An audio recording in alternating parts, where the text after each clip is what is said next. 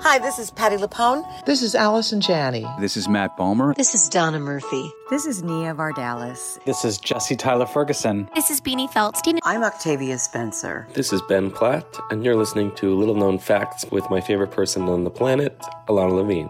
A-OK.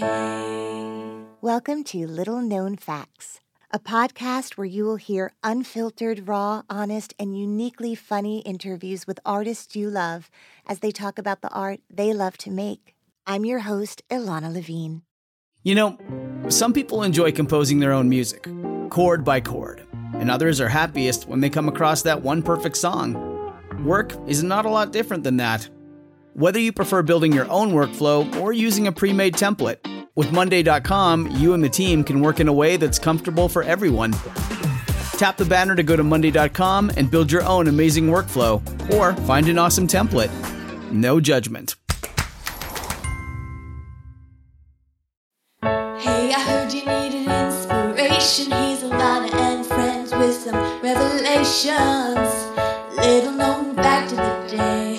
Every little thing's gonna be a-okay. A-okay.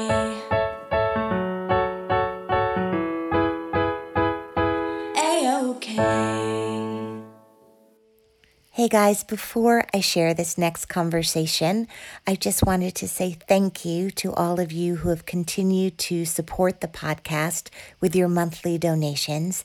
And for anyone who also wants to support it, it's really easy. All you do is go to littleknownfactspodcast.com and you'll see that there's a contributions page when you look at the homepage menu and it explains how to donate. And when I say no donation is too small, I really mean it. Even a dollar a month will make a huge difference in my being able to share these episodes with you every week. So thank you to those who have already given. Thank you in advance to those who might contribute in the future. And without further ado, here's the next episode of Little Known Facts. Enjoy. Little known fact about my guest today from a very young age, she was aware that she might have what others would call a sixth sense or psychic abilities, and how that talent has ended up being so instrumental in her career as voice whisperer to some of the greatest voices of a generation is what we're going to find out today on this episode of Little Known Facts with the glorious Liz Kaplan. Welcome, Liz. A-OK.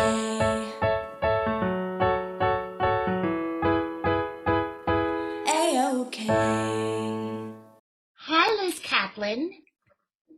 Hi, Ilana. How are you? I'm good. Welcome to the podcast. I am so thrilled that we finally connected because every single friend that I've had on my show at some point inevitably mentions you as their um, their savior emotionally and vocally. And I thought to have an opportunity to talk to the vocal messiah would be really wonderful for my listeners. That's so kind of you to say, and it's so beautiful that people do end up talking about their work with me, and my work with them is has always been to make them the best performer they possibly can be, and that takes sometimes just getting to a place of zen for that individual, and it's different for every person. So the fact that people mention my name is always an incredible honor. And I never expect it, but I'm always thrilled. Well, teachers are everything. Number one, that is my that is my hashtag. That is my bumper sticker. That is my life motto. The names of the people who have mentioned you, um, either in their award acceptance speeches at the Tonys or on my podcast include, I'm going to do such a truncated list because I want to talk about you, but Nikki James and James Iglehart and Jelani Alladin with tears when we talked about you on my podcast, Ben Platt and Beanie Feldstein and Laura Benanti and Hugh Jackman and Andrew Garfield and Stephen Colbert, recording artists like Halsey, Halsey, Randy Newman, James Blunt. It's, it's sort of bananas mm-hmm. because you're 20. So how you've accomplished all of this, I don't know. Oh You're a prodigy. You're a prodigy. Thank you for granting me those extra 40 years. Of course. You like earned to thank them. the Aging Academy for the 40 years. You are the Benjamin Button of vocal consultants. It's bananas. So I want to talk a little bit about, um, I'm not kidding, when Jelani was struggling with Hercules vocally, he talked to me about um, the kind of blocks that you unearthed for him so that he was able to get out of his own way uh, in order to perform what has become one of the most iconic performances on stage for all of us in the last year. I'm like Um, welling up thinking I about know, it. I know, I know. and and I am too, and it's why of all of them, um, you know, I'm sure you have so many stories like that that it wasn't the note they were trying to reach; it was the heart they were trying to open to the note. So, Yes. so your ability to kind of um, be the the voice whisperer. Can you tell me a little bit about your background and how you fell in love with this career? Sure. Um, well, the first thing I'm going to say, because it was the first thing that came to my mind, was I knew I had, I, I don't want to call them psychic abilities, but I knew I had sixth sense, maybe further senses, since I was about six years old. And I knew, I knew things that I shouldn't have known at that age, but I kept knowing things and I kept feeling things and I kept being able to identify things that a six year old should not be able to identify. But I spent a whole bunch of my time in my early life pushing those knowledges down because it, especially in my family, it was really out of place. Like people couldn't understand why a six year old was saying something that a 60 year old would say. Um, so I kind of pushed it down and it's been my whole life journey, as I'll explain, um, to sort of keep opening that up, having no shame about it, having re- realizing that it's a gift and it's a gift that I shouldn't push away or push down um, or compress or condense, um, and be able to actually feel here I am, you know, 64 years old, having done this for 42 years, and this September began my 43rd year teaching in New York. Um, to be able really embrace it, love it, cherish it, find it completely still mesmerizing to myself.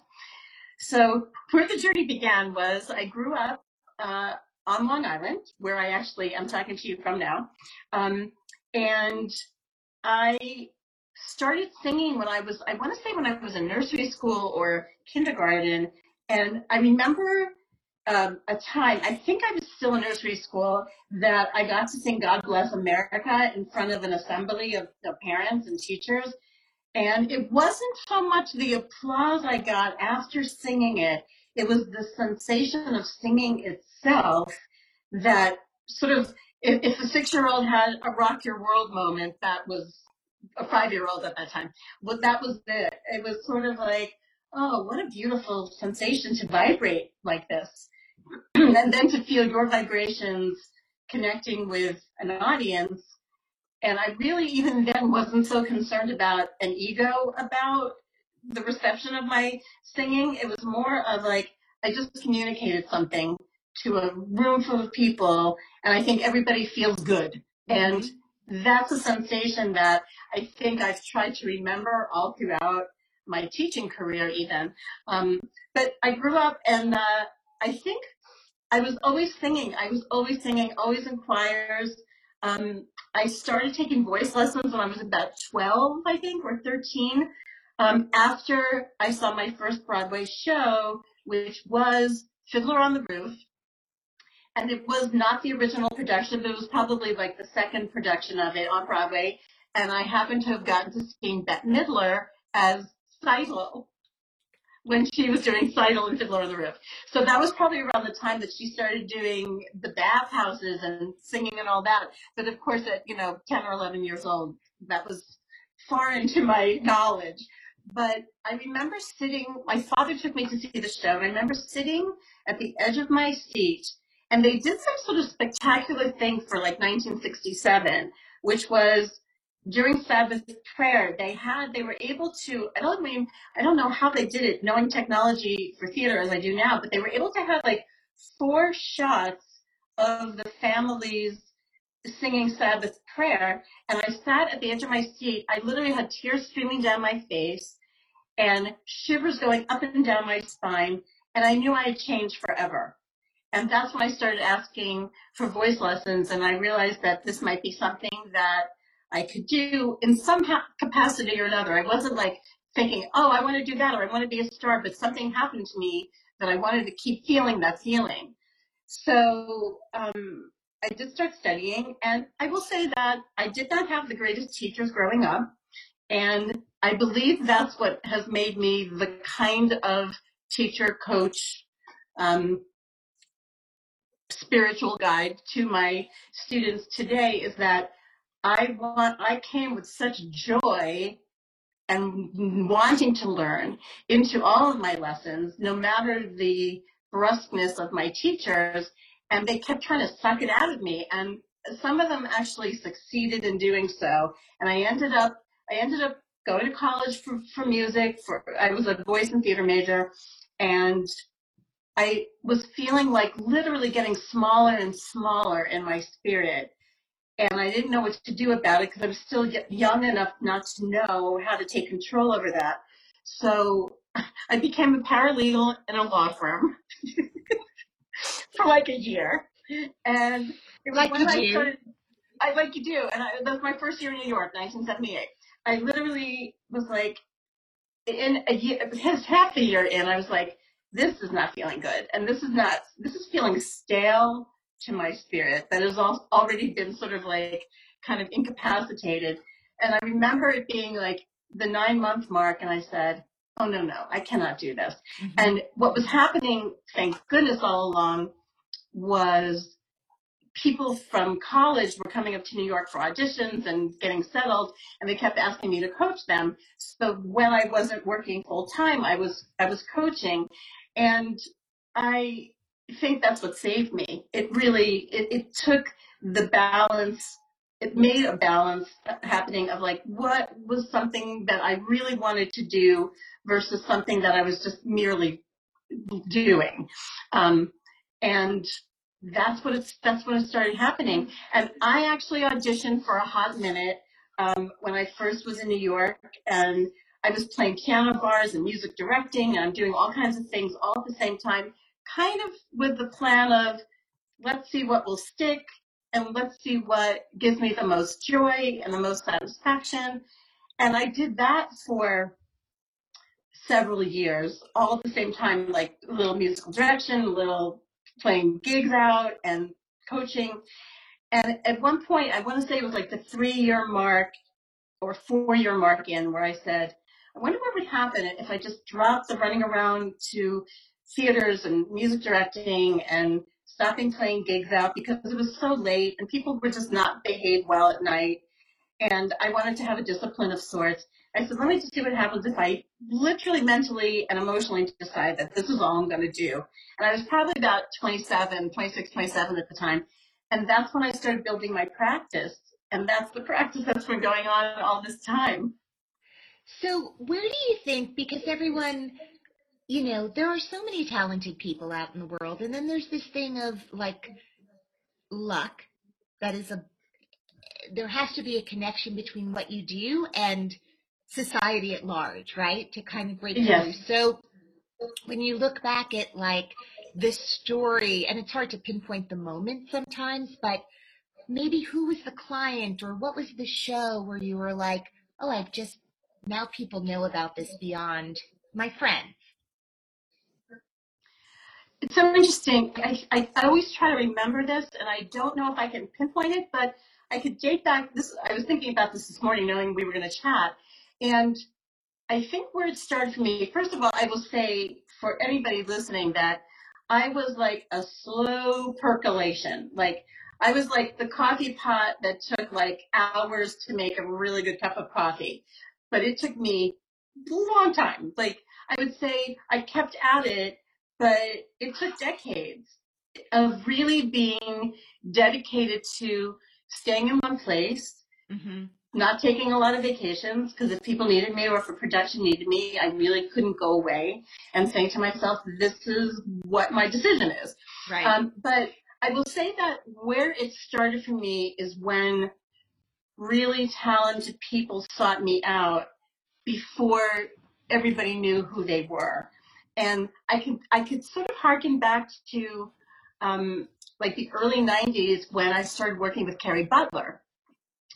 Carrie came to me right out of college. I think she, she graduated college, went on a tour for like a year. I think it was like an international tour or a national tour and had come back and sought me out. I don't, I don't remember how we found each other, but she opened her mouth and I said, okay, this person, and this is the early 90s, sure. this person is really gifted. And she was an interesting person in her early life because we had like a year of lessons. I saw her every single week. And I didn't know if she was really enjoying the lessons because she was so intense. Mm-hmm. So it was like the year mark, and I said to myself, I'm just going to come out and ask her. I said, Kerry, um, are you actually um, enjoying these lessons? and and she was very intense. And she went, Oh my God, yes. And she goes, she goes, I haven't learned this much or felt this connected to a teacher since my college teacher. And she started telling me about him and she became animated and animated. And I said, okay. I said, I was just checking. She goes, oh, I'm sorry. She goes, I, I do keep everything really close, kind of to the vest. And I just wanted to know for our, you know, feedback if things were happening the way she had hoped that they would. Um, and I obviously I know that someone's coming every week for a year so far. That yeah. there must be there must be good news at the end of it. But yeah. just the connection for me was important to find her. Um, and then obviously things started happening for her really soon after that, where you know she did Beauty and the Beast in Toronto, and then she came to New York and did it, and then the rest is Kerry Butler history. So I think that was one thing that kind of fall, fell into my mind this morning about who was it. And then I want to say I, I've been working with music directors who I've come up in my career with at the same time they were coming up in their careers. And as a result, they were sending me people from shows they were working on, and I wasn't necessarily on board the show, but I was certainly supporting the actor who may have been having, you know, stamina issues or vocal issues or just needed to get the music into their bodies. Um, so, you know, I've worked with Alex Lacamoire for uh, going on 20 plus years. I, I started working with him back when he was working on Bat Boy. I love that musical. So, oh my God. I miss it. I have to say that I miss it too, and I must have seen it 25 times and listened to the recording 800 times. Yeah. Because the recording of Bat Boy was literally like you were seeing it before your very eyes. Like it's such a gorgeous version of that recording. Um, and it was Andrew Lippa and Alex Lacamoire together that made that come to life. But, and then the other person that's very influential in my sort of like getting into, I want to say getting on the path yeah. Stephen Oremus, who I worked with as well, starting way back from his earlier musicals. And certainly when he um, got involved with Wicked, I started helping all the, you know, post Gina, post Kristen, all the Elphabas and Glindas that came after that. And he was the person who had been working with, um, Ana Gasteyer, um, in something, I think he may have been music directing something at Pittsburgh Civic Light Opera, and I think she was doing Funny Girl, and that's when he had her get in touch with me, and I started working with her. And this was literally as she was leaving SNL. So I started working with Ana, and that was probably in like 2002. So this thing that sort of seems like it has been created has only been has been like about 18 years of the 42 that I've worked.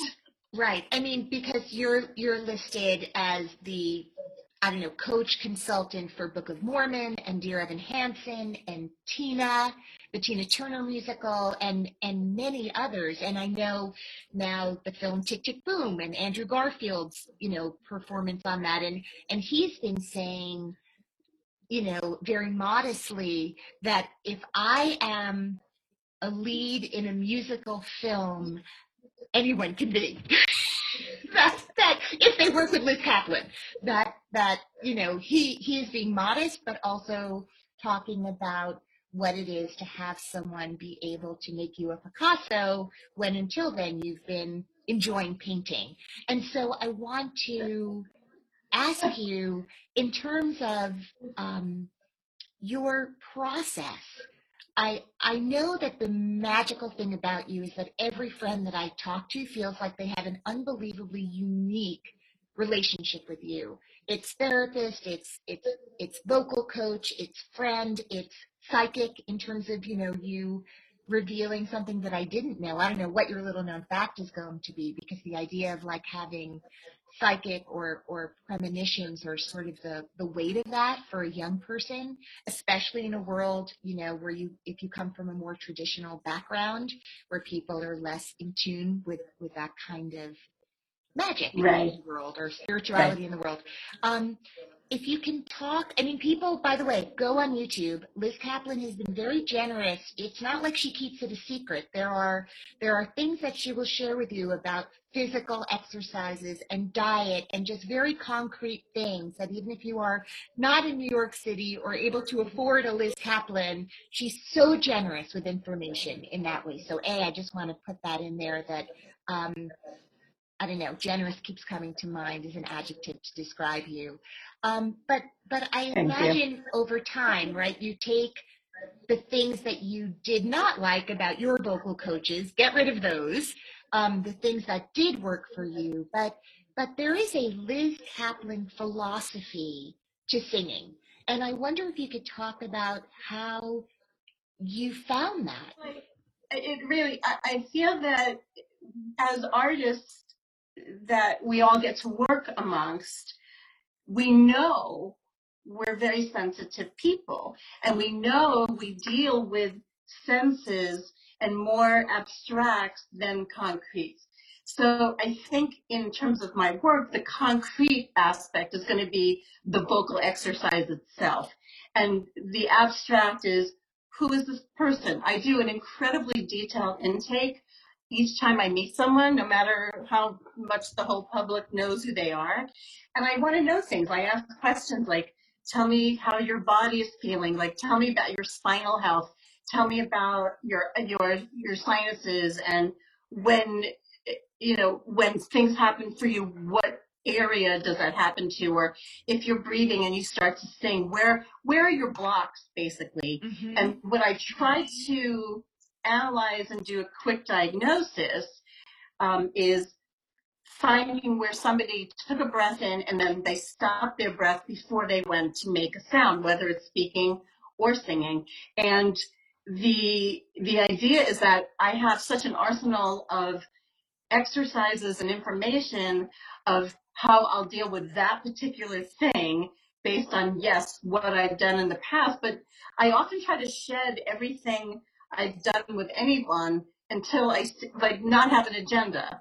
Because it would be like your therapist you know your psychotherapist or psychoanalyst having an agenda about what they want to talk about before you come in. It's it's ridiculous. You, they've got to be the the empty slate and you have to let people fill your sort of slate up with their information and then figure out what how to move through it. So what i what i try to do is i'll listen to them tell me their stories and tell me you know this happened to me at this point and as a result this happened and what i try to find is what happened compensatorily in their bodies what happened even compensatorily in their minds like where their blocks were. I was just having a lesson with somebody of well known uh, right before we jumped on, and we were talking about psychic blocks and how you can make a decision at one point in your life and that block goes up and it takes somebody to be able to identify it to say okay i see what that is where it is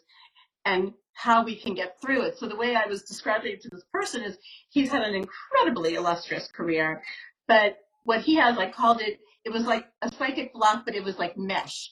So he could see through it and I could see through it, but there was still, it was like a screen door. It was a Yeah. screen door of blockage, which I think was came far from like there being literal blocks. And so what I try to identify is, okay, I see the block there and I have to figure out why that happened, when it happened, and then the the fun and the challenge is how to get through it. And a lot of times it's going to be with breath. It's going to be body movement to um, identify where you get stuck. It's like dropping down the spine and doing a spinal stretch and then feeling as you go down where you're holding on and then equally feeling as you come up where you're holding on. And then I know, okay, oh, it's their adrenals are really, really weak. And so they start telling me that they have typical pain in their lower backs. And I go, oh, their adrenals are probably depleted. So I have literal movements and stretches that actually address the adrenals and how to sort of reboot them. And this is something that can happen in the course of a session with me and or that they need to use before they go on stage or right before they're about to shoot a scene. And if it's a film or television and trying to let them become me for them, for themselves, and give them the power to figure out where psychically they are locking up and say, okay, I can't hold on to this and go on stage. I need to like get rid of it, drop into my lower back, start breathing a little more deeply. And then with release comes the gift and the art and the anointed um, performer, which is, you know, I, I, I listened to your interview with Jelani and I was so, my heart was so open hearing him because the work we did was to also get him unblock him himself. And once he found that space, there was like no stopping him. And there's no stopping his freedom. So I want to ask you, when Andrew Garfield, jokingly or not, talks about you and the work you do with him that gives him the confidence to be in a musical film. Um, do you think it is true that someone who thinks of themselves as not being able to sing can actually sing? Or is it actually a fact that some people, obviously everyone can sing, but I mean in a way that other people will enjoy hearing? It, can anyone learn to sing? I believe that I mean, there's people who literally have committed themselves to saying, I'm tone deaf. Right. Uh, I can't hear a pitch. But I, I, I don't believe that. I've always thought about this. I thought about this a lot over all my years. But I think that some people's ears just don't tune in the way they need to for singing. And they shut off sounds and they shut off things they're hearing, which is literally, I mean, this could be easily a psychotherapy session because I feel like people shut themselves down and then they need to be sort of opened up again. So is is it possible for people who who can't who say they can't sing, can they sing? I think yes. I think yes. I think sound and music and vibration have to be introduced to those people um, for them to hear and to make sense of this is a note, you're singing this one, I'm playing this one. Can you hear what this means coming down into that pitch that I was playing? And I've, I've worked with people who really truly knew they were tone deaf, or at least they thought they did, and they all they wanted to do was sing. It could have been in like a dinner theater in anywheresville, America. And I said, yeah, I can, I can make this happen. I said, but you have to commit to 18 months of never missing a week because this is what it's going to take. And I would do things like play a pitch, pedal it so it's sustained, have him sing the note, and then I'd say, I played this, you sang this, and I played all the half steps going down to the pitch I played. And he was like, oh, and he gradually started hearing it. And for me, it was like, oh, this is so celebratory. I, I can't believe that it is true that you could teach somebody who really thought that they could not match pitch to Yeah. match pitch. And he ended up he ended up going on to like do years and years of like dinner theaters around the country as an ensemble member and he was thrilled that that's what he accomplished. That's incredible. And that man was Hugh Jackman, my friend. that is not the ending of that story. No. yeah, and and the work and the work with Andrew, uh, it was really interesting because um, when Lin-Manuel called me I want to say a year and a half or two before this was going to be a thing. And he, he was laying out, he goes, I'm going to direct a new film. I was like, yay. He goes, it's a musical film. I'm like, yay. And I was just yaying a whole lot. I said, should I reserve my yays for the end? He goes, no, you can yay as we go along. And then he, um, and he said, and I want to uh, have Andrew Garfield play Jonathan in Tick Tick Boom. So I said, oh, that is a thrill. I said, does he, do we know if he sings? And he goes, that's where you come in. so Hey, basically, yay! yeah, I was like, okay, we don't know. All right. So I started working with Andrew um, right when he was finishing his last month of Angels in America. And he was extremely fatigued, as one might expect. And it was a really gradual process of letting him go through emotionally everything that needed to happen to really make a sound and mm-hmm. hear himself expound with musical notes. And it was joyous because it was challenging, but also he was willing to go there. He was willing to go through, this is very painful, yet I know there's a pain pleasure ratio happening simultaneously. So I'm willing, I'm willing to, to go through this. So we had the opportunity to work for about a year and a half virtually, um, which obviously the whole world has become Right. um, before they even started rehearsals for the workshops for it. And miracles happened with him because, you know, I knew he was going to be fine. And Lin and I talked all along as I was giving him like the updates of what I'm finding from his voice and what he could do. He has so much reserve in his speaking voice and he understands his own vocal production so clearly that I knew it wasn't that far of a connection to get him to be able to make sounds. And you should hear him now. It's it's phenomenal. It's phenomenal. Can I play a free association game with you? I mean, I'm sure you feel like all of these people are your children, and you you must feel such incredible pride, right? When these people Oh God, have that, worked that is the big story right Yes.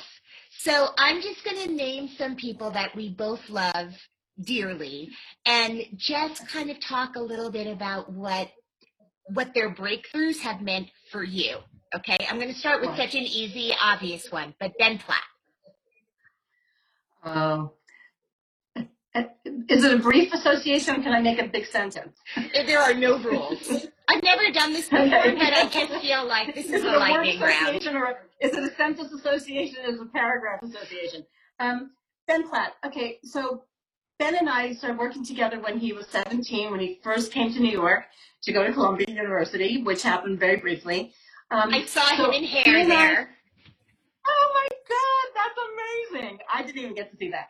Um, it was so amazing. I was working, I've been working with Ben as Dear Evan Hansen was being created because I was also teaching Benj Pasek at the time when he just had, I, I think I taught him his last two years of University of Michigan. So for holidays and summers, he'd come and study with me. And he had told me about this little story that we were thinking of writing a musical about, P.S. that became Dear Evan Hansen.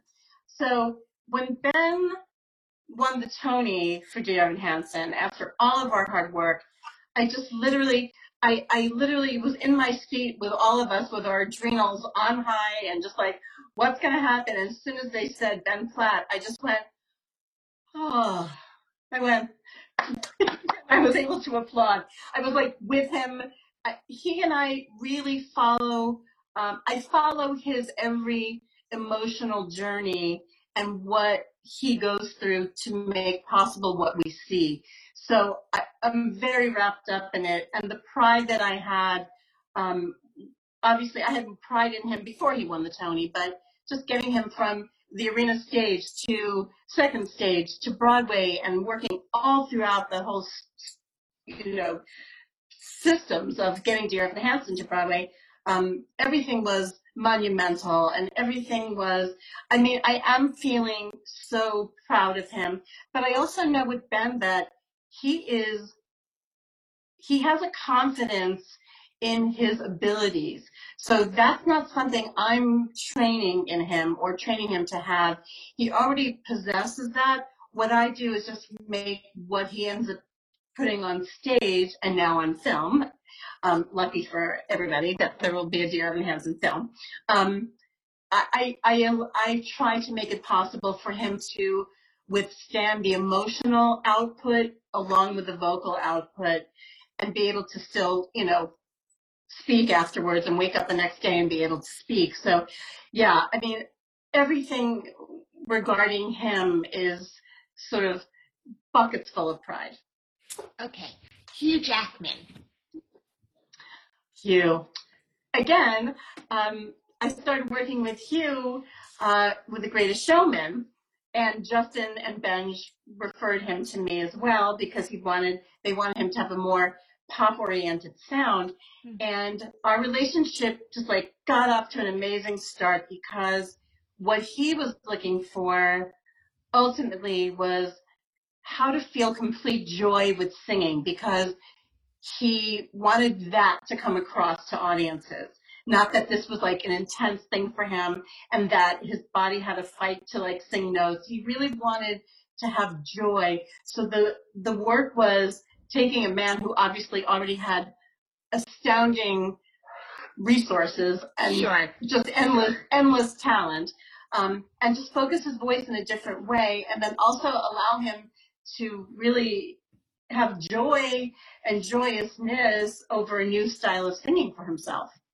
But yeah, I mean, the thing is that all these people that you'll probably mention, they're already so fully realized as humans and as performers, and they've had so many successes leading up to when I got to work with them that um, what I do is just make sure they can continue doing what they need to do.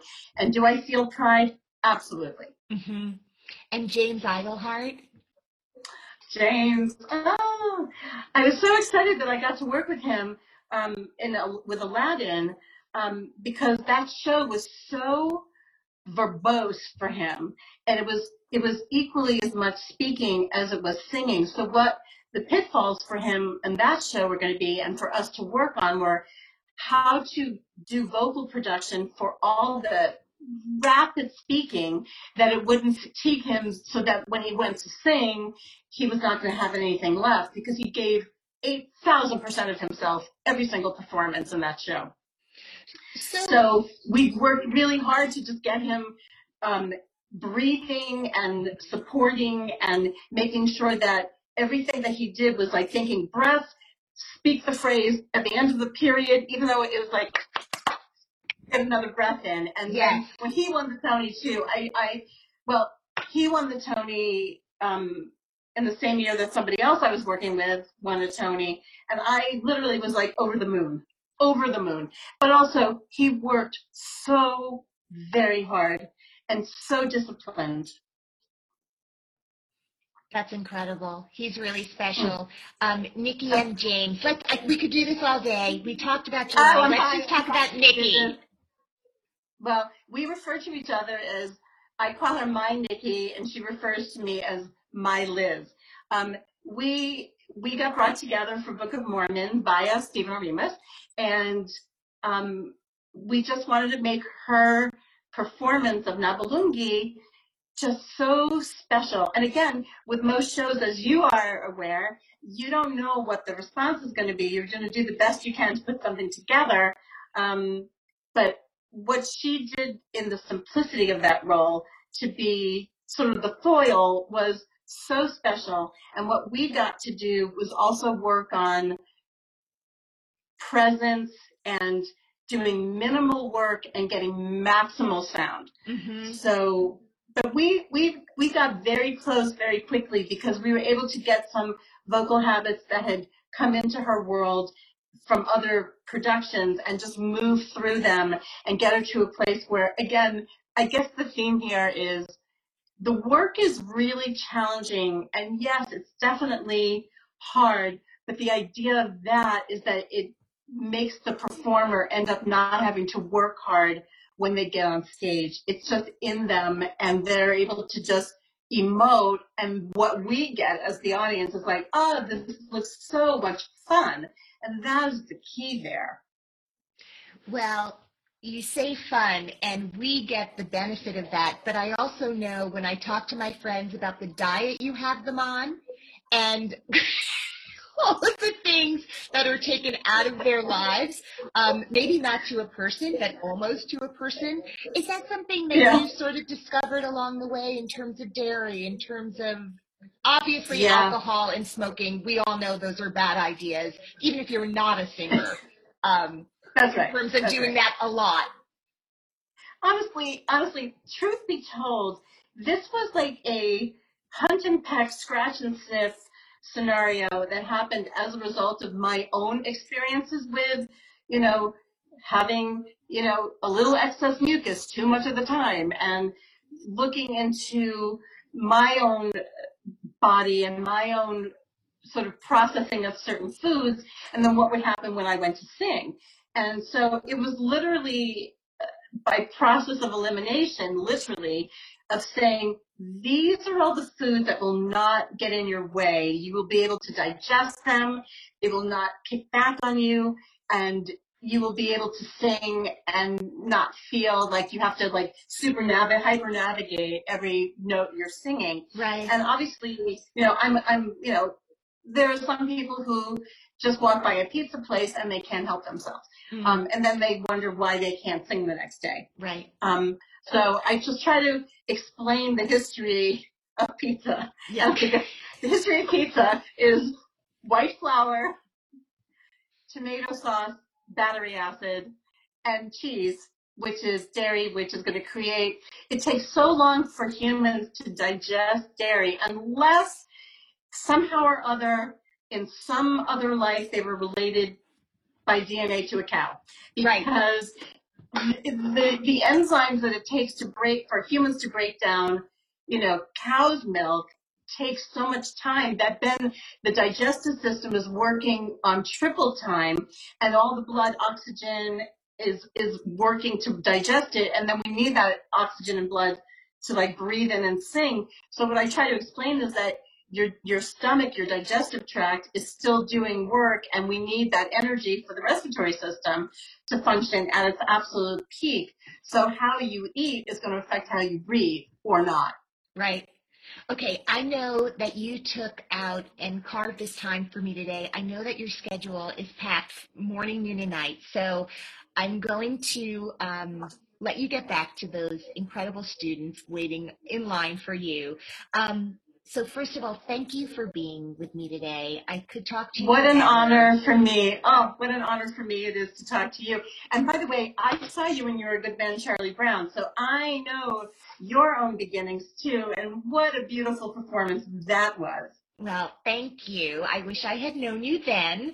Um, all right, my love, before you go, is there a little known fact that you can share with um, the world about you? Well, it's going to be it's going to be a silly fact that I don't know how it's going to go down with people who think that they know me in a certain way, but it's truly a little known fact. Um, so when I'm teaching, I am absorbing people's energies and taking in their voices, and their voices tend to stay with me throughout the course of the day, and then the day goes into the evening, and I'm actually still thinking about not so much what I said or what I should have said, none of that. I'm always in the moment and being very true and clear and succinct. But I do have the swirl in my psychic brain of people's vocal energies in my head. So at the end of my my day in the evening, um, to get the quote voices out of my head, um, and not the bad ones, but the good ones, I I watch a lot of murder shows on television. And what that means is that the shows that make me not think of singing, not think of voices, I completely, my brain shuts completely off of anything that came into it during the day. I am just super fond of, and I will say, I will say on the borderline of obsessed with all the murder shows. It could be Dateline, it could be Deadline, it could be um, all the repeats of 2020 on OWN, and all those shows where there's like something. There's a it's a murder show. It's literally like watching, you know, Law and Order, and it's it's less formulaic, clearly, than Law and Order, Sure. um, which I love too. I love all the Law and Orders, and those still, for me, are very calming to my ear, my ear brain.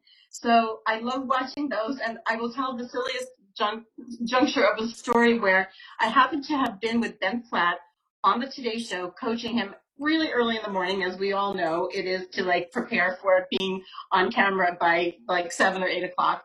And I'm preparing him. We're work, we're warming up in a teeny tiny dressing room, and we're finishing one little segment of our warm up. I'm going to give him time to you know do makeup and hair, and I'm going to walk out, and then I'm going to go back in a little while. I walk out and I see all the hosts of all the murder shows. There was like Josh Mankiewicz and Keith Morrison and Andrea Canning and all all of them. And and I and I'm thinking this has got to be too good to be true. I mean, these are all the people I listen to in, in my evenings. And I said, um, I was very nervous to see them, and I said, uh, "Are we speaking about murder today?" And they went, "Yes, it seems it seems like we will." Apparently. it was like apparently it, it was the premiere of the new season of Dateline. So all the NBC correspondents were all gathered in the same exact uh, green room that I was waiting for Ben in. So yeah, so that would be what I would say. It's literally ridiculously said, soothing to me because I'm not thinking about anything musical. So it's almost like my little rest. That is incredible. I cannot believe you got to meet them. It was the shirt, as my mother would say, that you would be rewarded for that 4 a.m. wake up to get to the studio, Absolutely. waiting through a window. Oh no! I, I can't wait to text my husband. To text my husband, so you cannot believe who's here at the same time. He's like. Paul McCartney? Nope. no, not. Oh, Actually, all right. better. Yeah, exactly. Everyone has their better, right? And that was yours. Um, you deserve all the true crime hosts and more. You are um, you are a legend. You are a a global treasure, not just a national treasure. Hey, before I sign off, I just want to tell you guys one more thing. I have a new podcast out. It's called And the Award Goes To, and you can find it on the Broadway Podcast Network or really anywhere you listen to podcasts. It is an incredible journey that I take with 10 Tony winners, where together we listen to their speech that they made the night they won, and then they just take me through their entire Tony experience, how the role came into their lives, what the role meant to them, what the challenges were, how it felt to be nominated, and more unbelievable, how it felt to win, and then what it is to wake up the next day after your lifelong dream has happened. Then what do you do? This 10 part limited series is something that started as a love letter to the Tonys when they were canceled this year and just turned into this whole other adventure. I'm so grateful to my guests, all of whom you love as much as I do. So check out, and the award goes to. You're really going to enjoy it.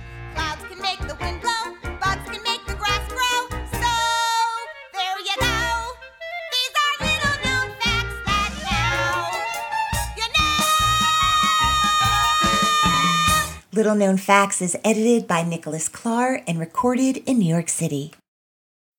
When you need mealtime inspiration, it's worth shopping Kroger, where you'll find over 30,000 mouthwatering choices that excite your inner foodie. And no matter what tasty choice you make, you'll enjoy our everyday low prices, plus extra ways to save, like digital coupons worth over $600 each week. You can also save up to $1 off per gallon at the pump with fuel points. More savings and more inspiring flavors make shopping Kroger worth it every time. Kroger, fresh for everyone. Fuel restrictions apply.